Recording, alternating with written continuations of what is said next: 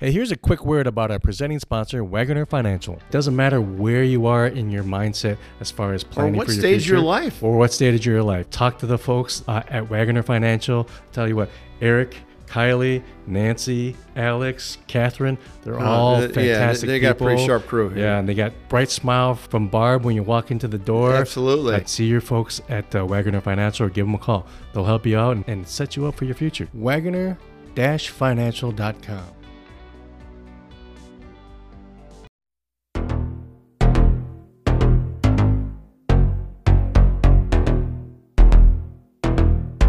Right, welcome back to another episode of Taking It Next Level with Luke Miller and Tom Crawford, part of the Crawford Podcasting Network.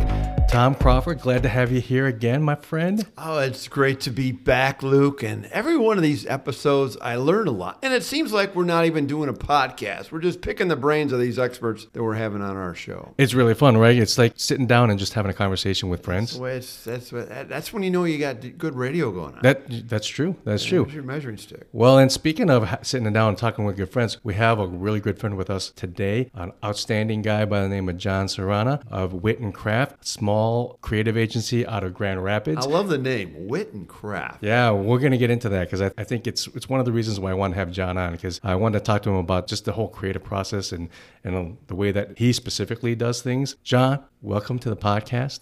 Well, thanks for having me. I'm excited to be here. Yeah, and thanks for driving up and being here on site. Yes, that's handy yeah, it's fantastic. for us. I know, I know. John, tell us a little bit about Wit and Craft and maybe give us give us some of that uh, 90 second elevator pitch on, on you and uh, your career path. Sure, yeah. Well, yeah, Wit and Craft is about five years old now. We're four and a half, five, going on five years old. Uh, we're a creative agency. We call ourselves a creative agency. Um, but we specialize in brand. Uh, and that's brand strategy all the way through uh, the design and the implementation of the brand for um, some different companies. And um, I mean that's that's pretty much us in a nutshell. I, we we feel like we do it better than a lot of people. We have a good process that we've developed throughout the years. Um, my business partner is also my wife, and we were talking about this a little bit before. Yeah. This will be the fourth agency that we've worked at together. You know, hopefully the last. That's one it's our solid marriage, I'll tell you. No kidding, no kidding. My, my wife and I have unequivocally said that we could not work together. That's. I, I got to ask you. Yeah. So when you're done with work and you go home and you're at the dinner table, whatever, are you one of those disciplined ones that you cannot talk shop? You know, there's uh, there's a lot of people out there that talk about work life balance, and for me, it's it's just life. And so what You merge happens them all at work- together all day long, then. Well, you know, we have different life. We have a different life outside of work, and so when we're in the office, we're all business. Um, when we're at home, it's it's a little bit of a different story. We have two kids, Okay. but we we do bring home work home with us, Right. which I think is kind of special too, because you know I've, we've got two kids, fourteen year old and a nine year old, and we try and make them a part of the business too. And so, you know, their second home is our office, and they come in and kind of have the run of the place. And uh, funny story, um, it was a couple, a couple nights ago. Um, my youngest Enzo was talking to me, and I'm wearing this hat. I'm wearing a hat right now with the Wit and Craft logo on it. And he goes, "Dad, I want a Wit and Craft hat." And I said, "For sure, man. I'll get you a Wit and Craft hat." And uh, kind of morphed into a conversation of, "What are you going to do when you grow up?" And he goes, uh, "I think when I grow up, I'm going to work at Wit and Craft." Wow. so he's already doing his internship right he now. is, yeah. yeah. I said, "Oh, that's that's great. What do you what do you think you're going to do there?" You know, because I I want to know like, do my kids have an understanding of what we do? And I don't know if they do. You know, and uh, he goes he goes, "Well, I want to design buildings. I'm going to be an architect." And Oh, wow. right. Wow. I know. So I'm thinking, all right, I got to sock a little bit more away for college now. Right. And um, um, but you know, it's like it's a it's an all out family business. We try to involve the kids because when we're talking about this stuff around the dinner table, it's important, you know. And I want them to feel a part of that too, every much as. Um, as uh, as we are in building the business, Right. So I I'm curious on, on how you came up with the name Wit and Craft because I'm, I'm I'm big on wit. Yeah. Thank Big you. on- Yeah, And I'm big on, and I'll tell you why because humor I think has in all kinds of branding and advertising, there's got to be some element because I call it infotainment. That Luke probably It's- gets tired of me referencing that, but I Not- think it's not at all, important. not at all. I think it's really important. Is that part of the crux of that name? Well, I'm actually going to hijack this Hmm. part just a little bit because so John told me um, a, a funny story, um, a joke about the name uh, a, a few years ago. Okay. And um, when he introduced his wife to me, and he said, "This is the wit part of wit and craft." ah, That's absolutely true. I mean, okay, so WIT stands for a couple of things. And one, yes, it is sense of humor, but it's quick. It's quickness, you know, and it's um, Quick lo- wit. It's quick wit. Yeah, it's a, it's smart. It's those quick comebacks, and um, and that's where my wife comes in. I mean, if we're all honest here, she's the brains of the operation, and I'm just.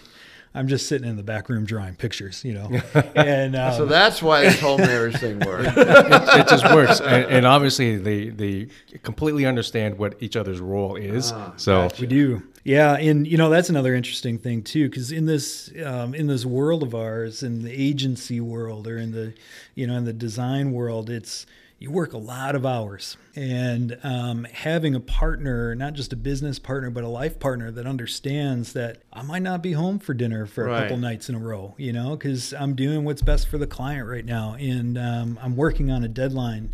You know she understands that. And there's going to be nights too where she's working late or she's got to go you know on a business trip somewhere. And so you know all the more reason to bring the kids into the fold too because they might be spending time at the office with you or you might be sitting on the couch while they're watching you know whatever show they're into at the time and just plugging away at, at a project and so My next question is you enjoy what you do, right? So Love it. Absolutely Okay, so you and your wife enjoy what you do. So when you're working those extra hours, it's not so it's not drudgery, is oh it? that's the fun that's the fun So, I- because most people exaggerate here, but a lot of people have that eight to five, you know, drudgery. Uh, you got to go in, you know, go to pay the bills, Yeah. and um, it's it's work to have money so that they can play, and they don't they don't get a sense of satisfaction in what they do in their daily lives. So if we could if i could save for college and you know and do it for free i would do it for free you know like if i was independently well i would just keep doing this what i'm really, doing now well, there's your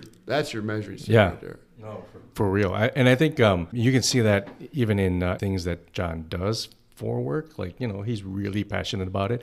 And, you know, he puts his personality into into everything too. I Right. mean, it's true. I try. Yeah. Well, thank you. I appreciate that. I, and and I try, and you know, sometimes probably you know, to as a fault, I'm you know putting a lot of myself in, into the work and and paying attention to a lot of those details. But you know, it's important. This How, is- how are the, the sales part when you're I mean you have to be a salesperson too, right? I mean you can do the business, you can get the Luke Millers of the Yeah. world. I mean sometimes they're already it's established and you're rock and rolling and everything's cool. Oh, my gosh. But when you have to go out and create new con, new client lists, how hard is that? Is that the tougher part of the It job? is Is that the so hard? It is so. I am not a salesman, and um, I, you know, how do you do it then? I go have drinks with people, and um, always and we talk to people, and you know, like for whatever reason, like something happens, and then if there's you know magic there and there's a relationship, then you know business will come. But for me, it's not about sales; it's more about like let's get to know each other. Relationship building. It's relationship. I want to sit across the table from you, and I want to know, like, you know, I just want to know about you. Like, Right. what, what are you? What Right. are you about? You know, right. No, that's that how can makes we get along? Well, I mean, and, and I can imagine too that um, based upon what I know about you and, and Bill is that you, you guys get a lot of referral business too, right? Because We do, yeah. Yeah, so I mean that's I mean that's that's really the ideal model for um, for an agency of any size, but especially small agencies, was that you um, you do good work for somebody and then they refer you to somebody else, or you do good work, you bring in um, a partner to to address some other portion of the project, and they refer business to you because you brought them on a project. So it's that's kind of the cycle. So, with that in mind, is there the right amount of on your client list? I mean, is can there be too much work, or you just that's a great thing and you just subcontract it out? How do you strike that balance? There's never too much work. Okay, I kind of knew you were going to answer it that way. um, it's, I mean, for me, it's, it's, um, I mean, the work is the work, and the work is going to be there. But um, when we're busy, it's, uh, you know, we have the luxury of choosing projects that we want to work on, and, and you know, sometimes Do you have to say no to people? Sometimes we say no, yeah. Sometimes we say no because it's probably not the right project for us. Right. And then, you know, we talk about referrals, we're going to refer them on to some other partners. Like we're not a digital shop. Yeah, I don't understand that world. Yeah, that's not. I come from uh, pencil and paper, and you know, I draw my stuff. I'm analog, and um, and so that's that's what I understand. And people come to us and they want to start talking about social media and that sort of thing. We can talk to them on a higher level from like a brand perspective, but then we have people, partners that we can call on that are the experts to come in and sort of lead that charge, and we'll be with them every step of the way. But Right. You know, those are the types of projects that we're turning. You know, it's funny because we learned some lessons early on in, in the first couple of years, and that's where, you know, you don't turn down projects No. and you just take I it. do that. Yeah. Yeah, no, can- that's true. I can do that. I'll figure it out. I'm going to call Luke. He'll tell me how to do it, go. and then I'll do call it. Lou. When in doubt, call Lou. John was was uh, legitimately one of the first people that I that I called and asked and and picked his brain on when Tom, as you as you know, like I decided to do my own thing as well, Right. and so and I asked him like some of the more existential questions, and I asked him some of the more like nitty gritty tactical questions, like what tool do you use to track your time, things like that, you know. And it's like Right. and um, and so he Which so is that's important stuff. You- Yeah, you, yeah. you have to run your business. for sure. so important and um, gosh you talk about things like tracking your time like why you know when you're an employee you don't understand like why that's important when you're the owner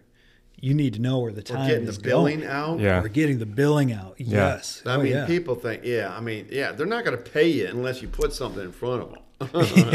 So, so John, you said that um, you worked at four other agencies before, Mm. uh, all all in Michigan or um, or in other places. Well, I worked at more than four. Oh, okay, Um, yeah. It, it was uh, this is the fourth agency that my wife and I have worked at together. All of my work experience has been here in Michigan, but I started out in uh, in Detroit, Hmm. and uh, I was working at an agency there. Um, on Ford Motor Company, a big account. The agency within those walls at the time, I think they had 800 people Wow. Good Lord. in that off yeah and so i'm you know i'm this kid out of school i went to kendall college of art and design in Oh, grand, Grand rapids. Rapids, yeah. i grew up in detroit and moved to grand rapids to go to school Right. and um, so you know i'm coming from this school and there's probably 800 kids in the whole school you know and i'm moving to this office and you know in the bigger city and um, it was intimidating but what a great experience it was and um, you know you spend time in school and and you learn all the basics and um, it wasn't until it really my education didn't start until i got to that agency in detroit and Right. then um, just working with those people that have that have been in it for years and just drawing on their experience and um, you know making mistakes because you got to make mistakes. What was your when you specialty when you went to that? When you went, when you were in that big. I was a junior art director. Okay. is what what the position was called. And basically, what you do, you get teamed up with a copywriter and the account person. I'll simply totally overly simplify this. The account person comes up, gives you a creative brief that outlines the project that needs to happen. And you get with your writing partner, and you guys sort of have that brainstorming session, and you know, talk about things. And my responsibility was layout, and so I'd put all of our ideas into um, into a layout for um, ads. So print advertising and uh, and direct mail is what I was doing a lot of back then. Um, and then you go present it to the client and all this stuff, and hopefully they buy off on it. And then you're printing and shooting photography and all that stuff. But you know, I had a hand in it from the very beginning, from um, idea generation all the way through to the seeing it through to the end product and that included photography working with illustrators um, working with production artists to make this thing happen. So you know you got a team of people that are that are making your vision a reality and it's it was just an incredible experience. Would you say that um, you know coming out of Kendall and starting off your career, would you say that you were more um, art minded versus like design minded? uh, yes. I didn't know design then Right, and and and so just so to clarify for um, for everybody, like what how I mean that is is that I think like um, one of the things that I've come across in a lot of graphic designers throughout my career is that um, they're more interested in the art um, and the subjective No art of it about it. um, versus um, this is the thing that we need to get accomplished, and we need Right. to design it very well for the purposes of what we're what we're doing, right? Right. And so, and that's and that's considerably different, and and um, neither is is less or more important, right? It's just what what do we need for the context of the thing that we're doing, and um, and I think that a lot a lot of um, um, art students come out to do desi- uh, the design and they're not quite as prepared for that other other role because it's much more fast paced and less like you know Well, you learn about- it. You learn it through experience. Yes, And yeah. um, you know what they teach you in art school is high concept stuff, and they teach you the programs. You know, you got to learn your tool set, um, but then they also teach you how to think creatively. Um, where you know maybe students coming out or the lessons that you learn in your first couple of jobs is practical design. Why you know why am i doing this? For who am i doing this? And uh, what messages are going to speak to them? And um, you know that's really that's what gets my juices flowing in the morning is like figuring out those problems. And so i learned those lessons in that big agency. And then after a couple of years of that i had a um, I just had this thought like, man, I felt this pull of West Michigan and I wanted to get back to um, to Grand Rapids because it was a growing city Oh, at it's the a great time. town. Oh my gosh, I love it. I haven't looked back. Yeah. I haven't looked back. I don't think I could live anywhere else. It's the best town in the United States, in my Oh, opinion. Oh boy, he could work for the Chamber of Commerce. You know, John, I want to ask you. I mean, are you, when you were at Kendall, I mean, there was technology aspects of Yeah. it, but I mean, you've been removed from that a little bit. How have you adjusted to all the technology advances? You know what's funny? Because you're talking about print and all that stuff, and Yes, I assume yeah. there's not a lot of print these days. It's We more do of more- looking on screens, right? We do we do more print in at Wit and Craft than anything else right now. Really? We do, yeah. But how, how, from a technology standpoint, has that been a challenge for you, or are you a technical type person? It really hasn't. In fact, um, coming out of school, I was everything technology. Okay. Give me the latest and greatest. Like I oh, want to okay. You're learn. one of I wanna learn. those. You're like I Luke. was. I was one of those. And then I learned really quickly that it can be a crutch. And so I had to go back and relearn my craft, you know, and you start studying um, those folks that come before you. And, and a couple of name, like a couple of my heroes are a guy by the name of Saul Bass from, you know, in the 1960s or Paul Rand. Um, and these guys, they didn't have the computer but they designed the most iconic logos and identities that um, that we know that still live today you know 40 50 years old and um, and so i i kind of developed this passion for how did they do it if they didn't have the computer how did they design you know design these things and um, give it a life that has lasted you know that stood the test of time really and so um, I, I basically relearned my craft, and, and this was, I think I had this epiphany when I was, gosh, turning in my late 20s or something. And so I put the computer aside for a while and I picked up a pencil and uh, some tracing paper. And, you know, I had my notebooks and then I just started drawing pictures again. And it has been the most liberating, freeing experience interesting.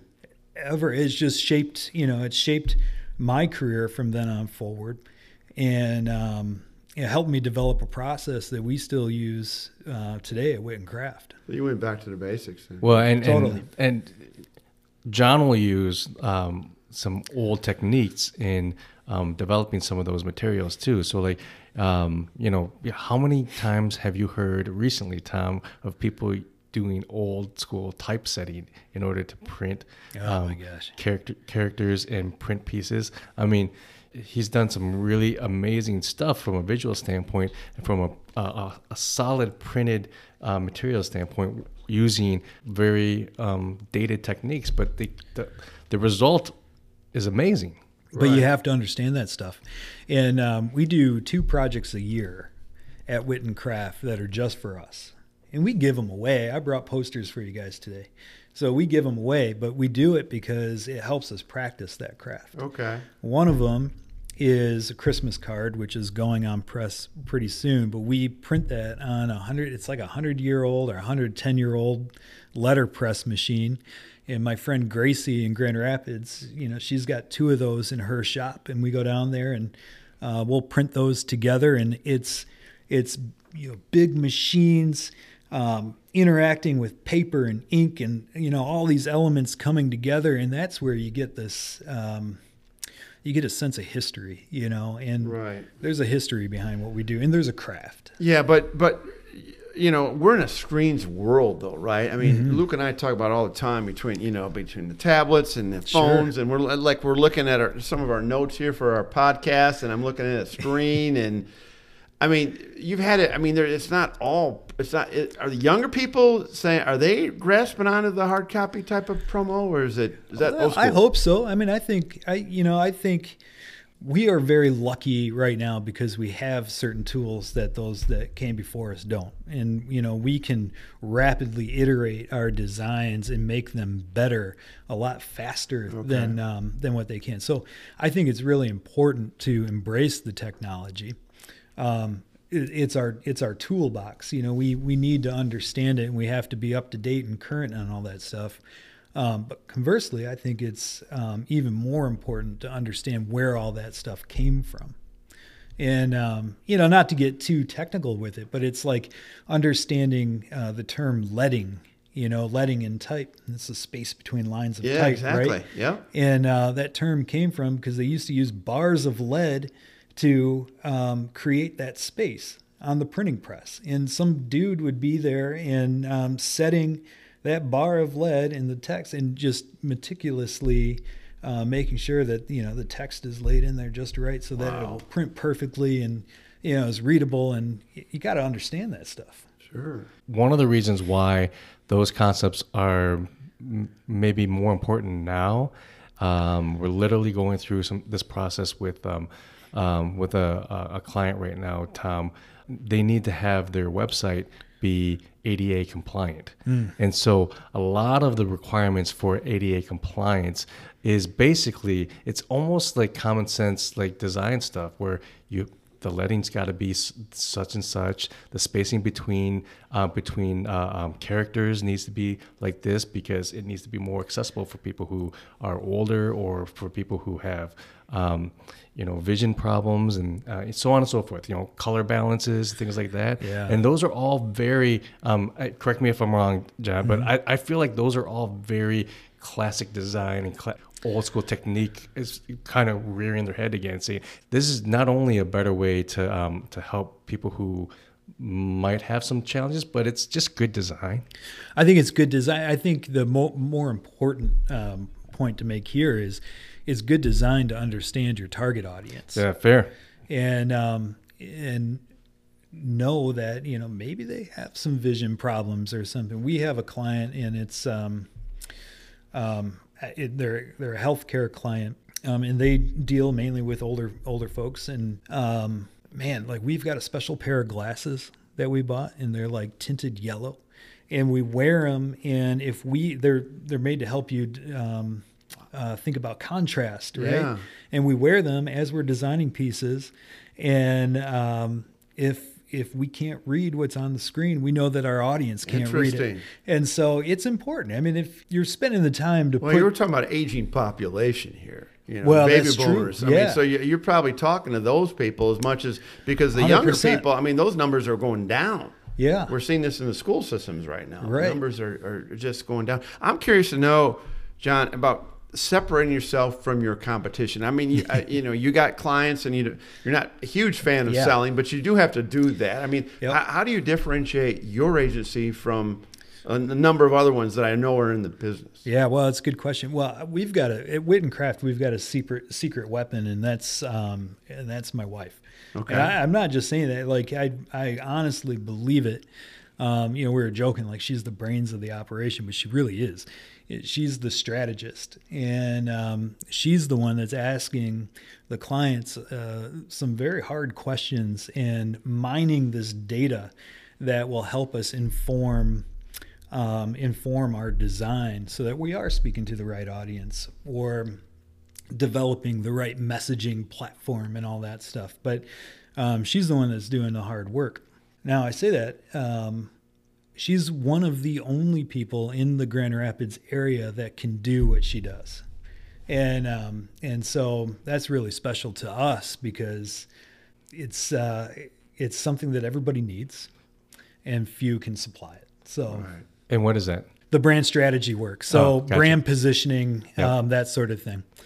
Now, Um, I'm really surprised that in a market like Grand Rapids, there's not more um, actual like brand strategists and things like Yeah, that. 'cause that's kind of a little mini Chicago going on now. Now with It- a, with a lot of creative agencies there. There are a lot of creative agencies there, and a lot of really good creative agencies. Um, and there's there's a lot of designers in that town. I mean, it's a town. We have Steelcase, and we Oh, have yeah. Herman Miller, Oh, yeah. and we have Furniture. Haworth, and like all of these design centric companies. right? Wolverine. Wolverine Oh, yeah, Worldwide. shoe company. Yeah. And um, so we attract creative folks. And do you, do you feed into Kalamazoo too at, at all or not? Well, sure. I mean, Which we is don't. growing yeah, it, it is a growing town. Um, I don't have much exposure to Kalamazoo Uh-huh. at the moment, but um, but yeah, I mean, West Michigan is it, it's kind of Grand Rapids, Yeah. and then the Lakeshore, and then you know down to Kalamazoo, and you know I think we're kind of all You're all together. at Big Creek, Rockford, Hudsonville. yeah, for sure. Yeah, You know, uh, Holland. I mean, that's that's a pretty good, growing, stable uh, economy, Holy population. A- And growing is the right word Yeah. too. I mean, just gangbusters right now. So, John, um, going back to a theme that Tom was talking about before with um, online and digital, being someone who is uh, creative minded and, and you've done a lot more um, of recent uh, in 2019 um, with uh, digital marketing just for for Wit and Craft. Um, you know, one of the things that um, that I always I always wonder about, and I know Tom does too, is just um, especially as a creator and being creative minded, um, you, know, you put yourself out there um, for judgment in the things that you that you make. You know, how do you grapple with that um, in your yourself, and, and what's your what's your opinion on that, just from a uh, a broad internet perspective? You know, we know that that everything that gets put out on um, onto the World Wide Web just gets um, you know dissected at Yeah. any at any point.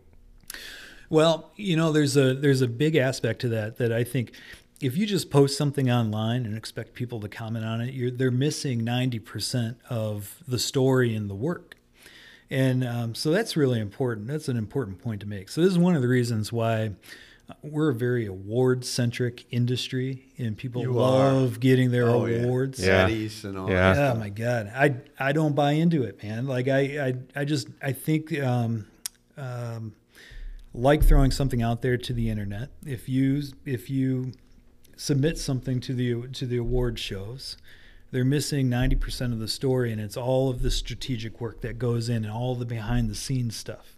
And so, what happens is nobody understands what problem you're solving. Nobody understands the target audience that you're speaking to. They don't really know your client's position in the marketplace.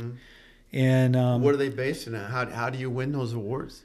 How do you, well, I to, so that's why it's all subjective. To Yeah. you Yeah. know, it's and um And those agencies spend a lot of time. They'll take manpower preparing those. I've worked at those agencies. you know, they'll, they'll dedicate something just for entering contests. That's right. Or you know, competitions like that. When you can right. tell the agencies that are, um, I don't want to speak too harshly, but you can tell the agencies that um, that do work to win awards versus do work to um, Please accom- clients. well, well, and do work to uh, to accomplish the, the goal of, of the client. You know, right. And that's exactly it. And you asked about our differentiator, and you know, I mentioned my wife, and she's the one that's going through behind the scenes and um, developing those messaging platforms or those creative briefs that are informing the work, you know, in the long run. And that's what's important to me. Like, we're going to set goals. And if our work is exceeding those goals that we set, then we've done something right.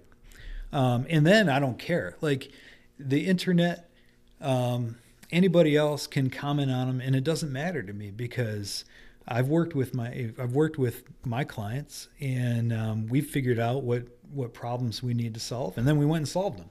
You know, Yeah. or you know, we're we're finding that maybe we need to tweak the messaging. Well, do do or the other. clients John, do they look at, hey, what have you won for me lately? I mean, do, do they get caught up in who's winning the awards as far as deciding on an agency, or you or know, not? I haven't I haven't run into. Well, then if you haven't Yeah. run into it, then they don't. That's a good thing.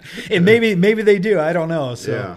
I think um, you know if we're doing our job right and we're working we're working hard for our client because that's what we're doing it for. It's for them and it's for their business. Um, and they're seeing successes. Who cares about awards? yeah, it's probably the referral thing that works better Sure. than that. Yeah. I would Yeah, think. absolutely, absolutely. Um, Is it nice to be recognized though? Yeah. yeah, yeah, That might be for more sure. egocentric Yeah. type thing, driven Yeah, right. Yeah. yeah, Just sure. a hunch. for sure.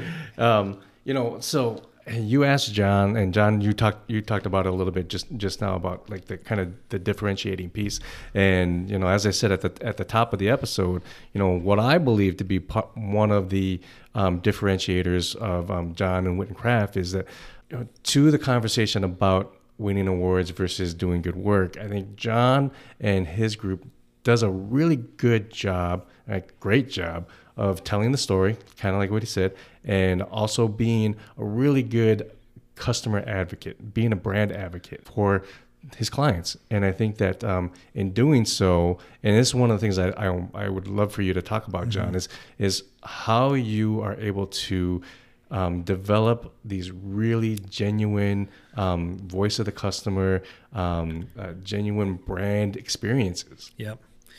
Yeah. Well, I mean, that is um, I mean, that's probably the cornerstone of our business. Is And it's not an easy thing. it is very difficult to get to. But as a brand guy, I feel like a strong brand can make or break any business. And I think a lot of businesses um, don't start thinking about it until maybe they've they've reached a certain number of sales or or whatever. I've found that you can reach a lot of successes or find those um, find the um, the I, I call them hidden truths, right? Um, when you when you start asking those questions like, why am I here? Why did we create this business? And then figure out a way to um, talk about that with their customer base. You know, it's all a big conversation, but it's mining that data first that is really important. So, case in point, I got a buddy.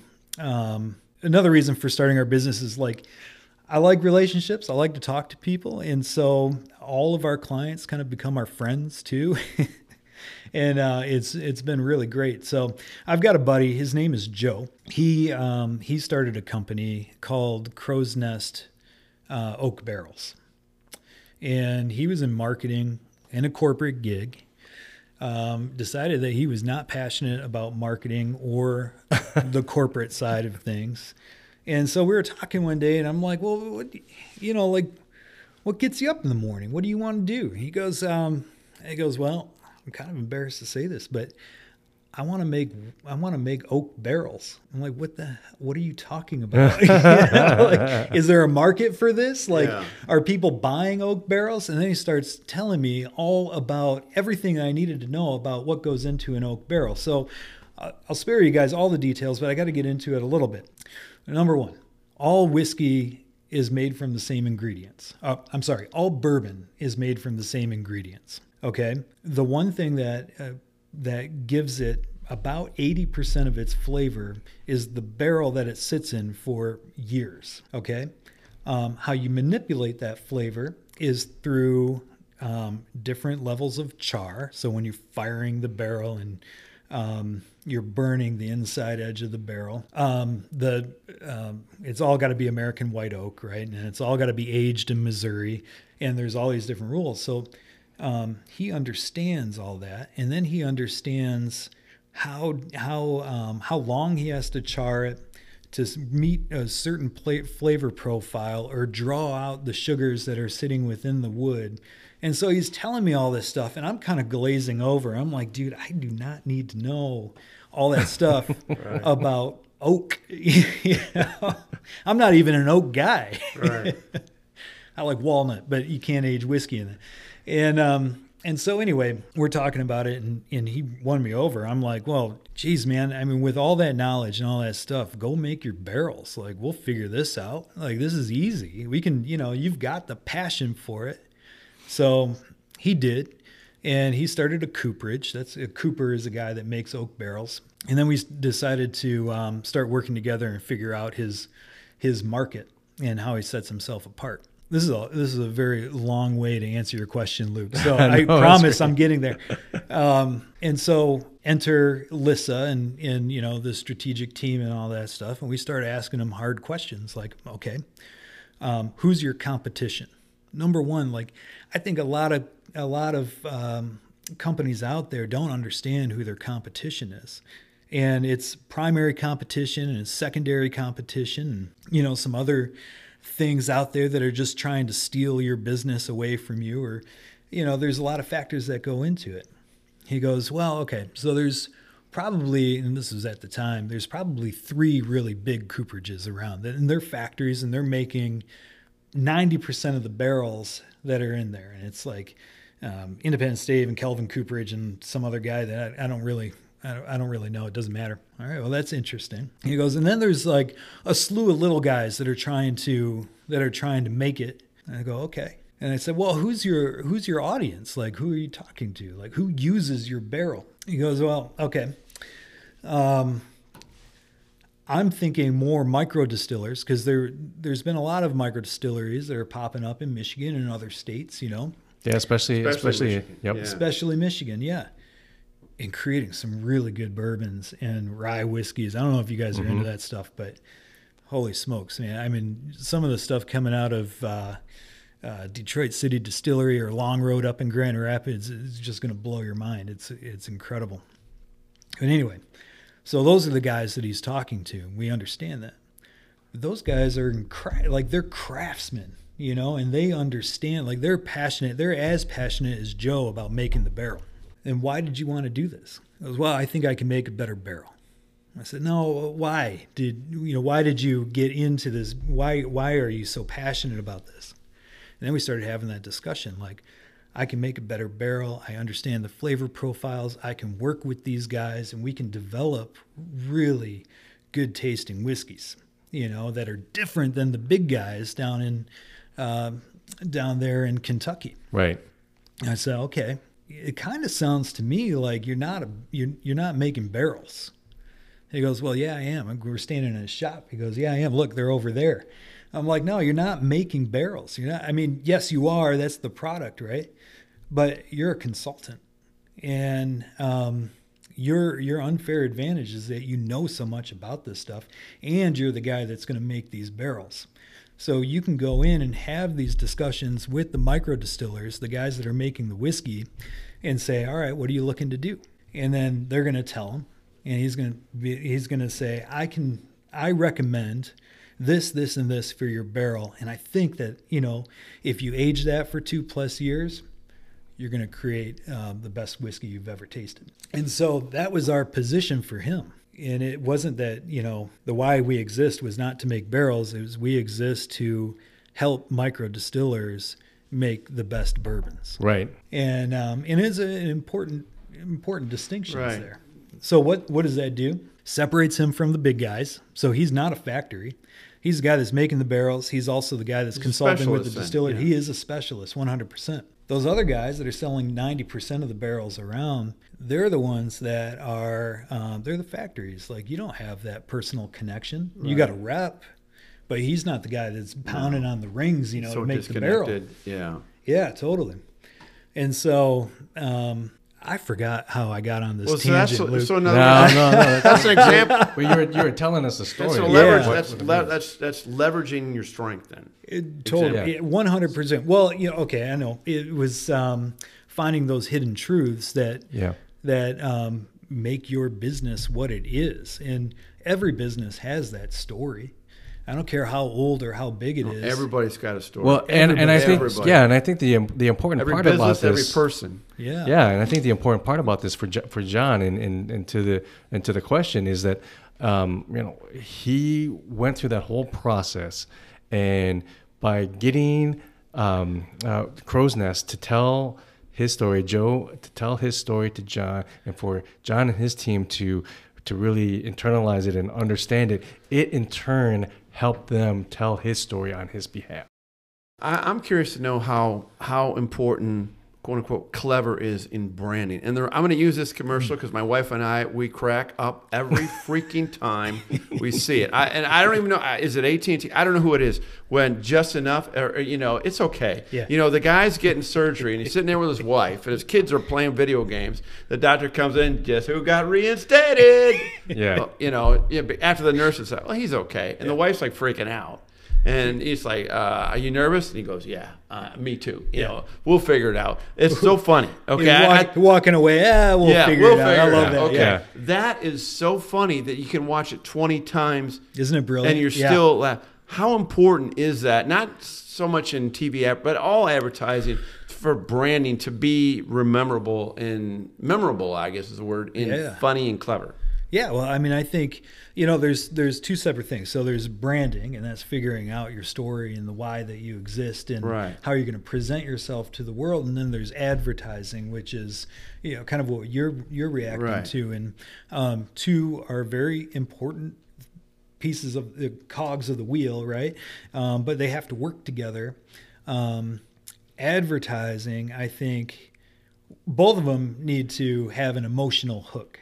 Um, and so advertising can do that because it's so outward facing, you know? And Right. I think we remember And so advertising those is a vehicle to for for is a communication tool for the branding. Is that how that yeah, works? for sure. Yeah. Yeah. Um, and that's that stuff is all built on on key insights, you know, and um, meaning somebody smarter than myself is sitting in a room figuring this stuff out putting it in onto a piece of paper like creative brief and then giving it to me and then we can just you know me and my team just sit in a room and bat it around and you know have a lot of fun but they're putting in the hard work you know Yeah. the, mar- the market research and all that yeah. stuff and Yeah. and you know i mean that whole aspect of like um, what you enjoy about that ad Mm-hmm. is trying to get across this this idea that when you think about this company that everybody else um, the consumer is going to have the reaction of they're okay where whereas this company is going to be beyond that not right all- okay. Sure. right it's not just okay and so in that that part is is a lot of what like you know Whit Craft that this is your core value proposition is that you're always going to be better than just okay in fact you're right. going to be beyond just okay Right. that's what your brand value and your brand message Okay. is and so that's so th- crafting that message and then giving it over to the people who are who are going to like make the ad We're sitting around throwing with the dartboard, and all of a sudden that Right, moment, right. that creative moment comes in, right? Yeah, And so, but- the polka but- dot shirts on Madison Avenue. right right yeah i mean it's funny but um, i gotta ask like who who was that commercial for well, I, I I didn't even know. I mean, that's my. I th- was is it AT and T? Do you know? i don't know so is it really doing its job But that's and that's why I bring that up. that's Um, a, and that's that's and that's a tough look for because you know what? because I do think I do think Do you know what it is? I think it Do is you know the ad? I I know the ad. and I think it is a, a, a uh, a mobile phone provider service AT&T. provider. It's yeah. AT&T. Is it? Are you, are you sure? I You're not sure. Yeah. so, but no. But this is and, and this is actually um, this is actually something that is um, should be properly debated. And I I brought this up in in class um, from time to time too. Is that like I was like, was this valuable if we can't remember? Well, was it valuable yes. if um, It's if too you- entertaining. well, not not only is it, is it did it actually accomplish its job, which was to basically um, brand itself and brand it brand its image uh, image and message to you. So you, so the message and the the person and the company that that is putting it out are are inseparable, right? Right. And in this case, to your question, Tom, maybe it was too clever. It was too clever. and the reason I say that is because I, I mean, we, we were just really ecstatic, my wife and I, about that. That ad just got re, you know, incorporated in Yeah. in, in uh, on national TV just in the last two weeks. Oh, yeah. And I don't know if it's a Christmas thing or you know that kind of thing. All of a sudden, it's back. Well here's the important And it's awesome. Well, it it, is- it it was is Christmas really for the funny. Crawfords when it came out. I guess so. I don't know. I know, but it's so. There's another one with a tattoo guy, and he's like, "Yeah, I'm one of the tattoo Yes, artists, yes, there's and another you know version. whatever." But the hospital one, That one's really the- funny. because, and I'll tell you why. The look on the wife's face, she's horrified, and the husband's not too happy either. And just this, uh, you know, do do cynical look on the on this doctor who got reinstated. It's Well, It's Oh, so it's funny. hilarious. But I, I think I think you're uh, you know we're having a lot of fun with this, but I think you're bringing up a really important point though in the branding conversation is that if you stray too far from the context of the business, Yeah. then it starts to you starts to lose its power, right? For sure. And I think the important thing is you guys had an emotional response for that. So that as it is Laughter. a success. Yeah. Yeah, oh yeah. yeah. That's emotional. And um and so that's that's successful for me. What Luke is saying is, yeah, where, where do you turn that corner? How do you remember the brand now? Who's putting that out? Well, maybe How they didn't. Maybe there wasn't values? enough visual.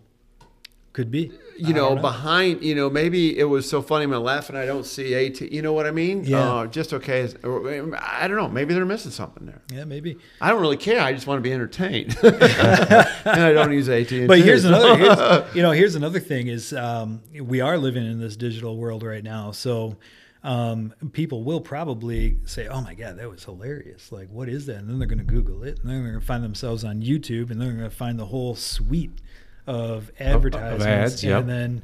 You know, so they're going to get more impressions of that ad, and That's then true. brand awareness will rise because of it. I, So- you know what? I and, and I recall um, a very similar example where. Uh, are you familiar with the um, uh, the Southwest Airlines in-flight um, safety safety videos?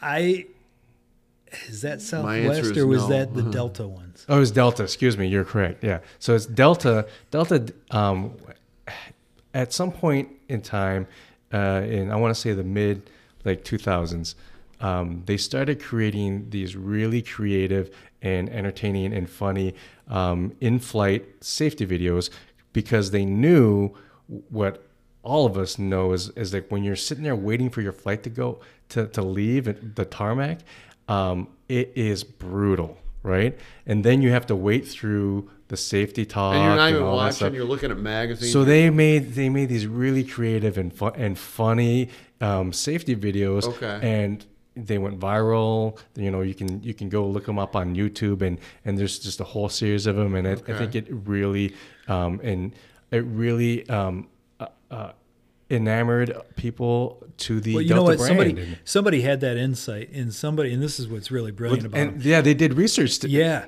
they said, you know, look, number one, people aren't paying attention to our safety presentation. not when they were up there in the aisle doing the bump call. Right, no, yeah. no one was looking at. It. No, because you've seen it before. Like, who cares, you know? And um, and then people are cranky and they're bored and they're probably hot because before the air came on, Yeah, it's you know 90 Oh, it's- degrees in. Houston or whatever. Your whatever. Knees are up against the chair. your knees are up against a Yeah. chair you know you got a screaming kid next to you or whatever And- Exactly. and, so you know they're like how can we make and this is what's brilliant from a brand perspective right they said how can we make our customers the people our passengers how can we make their life one a little bit better you know so we can entertain them in this time and um and two how do we make them pay attention to the safety video because it's really important information when you're on a plane. Yeah, yeah, it's pretty Nobody important. wants to think Yeah. about it, but it's important information to understand where those safety exits are, and uh, just in case, you know, not saying it's going to happen every time, but you know, it's just in case it happens. And so, Mm-hmm. you know, they care about the, this is the brand impression from my perspective Mm-hmm. is they care about their customers enough to create a video like that that entertains them, demands their attention, so that they're educating and um, you know hopefully forgetting about safety whatever reasons. else is going on. But yeah, I mean that's the crux of it, Yeah, right? It's they for safety. Yeah. And, and to your point about the uh, about the whole, you know, uh, what uh, the internet and um, and digital affords us in that brand building is that you know those things can be easily searched. One person talks about it, and someone goes out and seeks it out, or they share it on YouTube and or social media, and and so those are really great ways where. Um, uh, you let it organically grow and spread and and and that's how you how you build successful brands is Right. by by making it um, easily digestible but also easily shareable yeah. Right. Yeah, and you know it's they understand they they have a, a deep understanding of who their customer are and and want to make their lives a little bit better. Um, and so that also leaves a brand impression, um, whether you realize it at the time or not. Like there is a brand impression of the safety video, and you're happier because of it because somebody took the time to understand Right. it. You know. So, John, real quick, um, you do a really good job, and you, both you and Bill, and and um, both your groups do a really good job of kind of getting the core of authentic voice for your Yeah. clients. Um, you know, is there is there something that's you know maybe a little little above the board of a secret that I mean, how do you guys how do you guys you know really um, cut to the core and um, and keep your clients committed to to that mentality? Because I know a lot of companies. Um, uh, not, I won't say that they're not willing to, but it's uncomfortable to be that honest. Well, and I think it has to be a little bit uncomfortable because you are being you got to be honest with yourself and and you have to make some uh, you have to answer some pretty tough questions. Um, but at the core of it, a genuine brand um, is one that is honest with itself and with its customers. So our job is really easy. Our job is super easy. We go in there and ask a bunch of questions. Um, it's it's our clients who really have to put in the time and do the homework and um, and be really brutally honest with each other to to answer those questions. And, and decide if they're going to accept those hidden truths and the and the brutal truths, right? Well, yeah, I mean it's not all it's not all negative though. I mean, Oh, sure, sure. You know, it's it's um, it's taking a step back and just understanding why we exist. What are, what are we here for? Right. You know, and uh, that's really it. Like I don't think it's a big secret. It's just What's our There's a lot of Yeah. hard work. Yeah, Yeah. What is that mission? Well, we were talking with John Serrana of Wit and Craft today. Um, and John came up and drove up here from Grand Rapids. Um, John, Wit and Craft, uh, what's the website? It's witandcraft.com. Wit and Craft, the, the the W I word- T A N D C R A F T dot com. Perfect. All one word. Yep. Perfect. And I'm assuming that you're always looking always looking for more work. We're not going to turn it down. We'll find somebody who can do it. That's right. Tom, um, That's good stuff, man. Yeah. I really enjoyed talking with John. John, John, fantastic guy, didn't I tell you? Oh, Yeah, absolutely. Yeah. And Yeah, There's it's- no it's- question. A lot of great content, a lot of fun getting that content from That's John. right. So, um, John, thank you so much for, for coming in. Once again, Wit and Craft, uh, witandcraft.com. Um, and uh, we really appreciate you And you service in. clients, uh, wh- where's your footprint for servicing clients? Are you pretty much unlimited on that? Hey, look, we're living in the digital Okay, age, I so thought it so. doesn't matter. I never ask a question I don't know the answer to. John, thanks. Thank you very Good much. job, John. Thank you. Yeah, and I, I, I got to say, killer job on the podcast. Like I, I enjoy listening. I know I was telling you guys before this thing, but um, I really enjoy the, I really enjoy Oh, the that's craft that you guys are putting behind this podcast, and um, I can't wait to hear more. you know we're just we're we're glad to have people like you come in and um, and talk to us and tell us their stories and i think you know in a lot of ways we just kind of um, ask some questions and get out of the way Yeah, yeah, yeah. Yeah, well, thank, yeah, I like to ramble, so you guys Hey, figure that ramble Out. away. Good stuff, John. thanks so. Thanks again for coming. thank you john that's another episode of taking the next level tom Oh yeah, we're just getting started, and uh, I, I really enjoyed the podcast with John. My my creative juices are just going crazy right Oh, now. it feels great. No, I love it. I love it. So, I, just uh, just a reminder to all the, all the listeners. Thank you for following us. Thank you for uh, listening to us.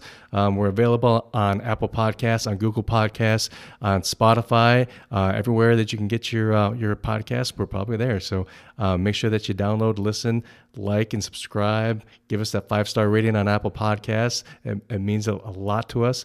And Tom, and give us feedback. Give us I mean, feedback. You know, or suggested guests. And absolutely, you know what? If you have a good story to tell, if you know someone who's got a great story Everybody's to tell, got a story. to absolutely, send them our way. We we love it. We'll take it. We'll take everybody and anybody. We we really enjoy talking to folks and uh, and getting their stories out there. Um, Tom, thanks a lot. Another another great episode. Till next time.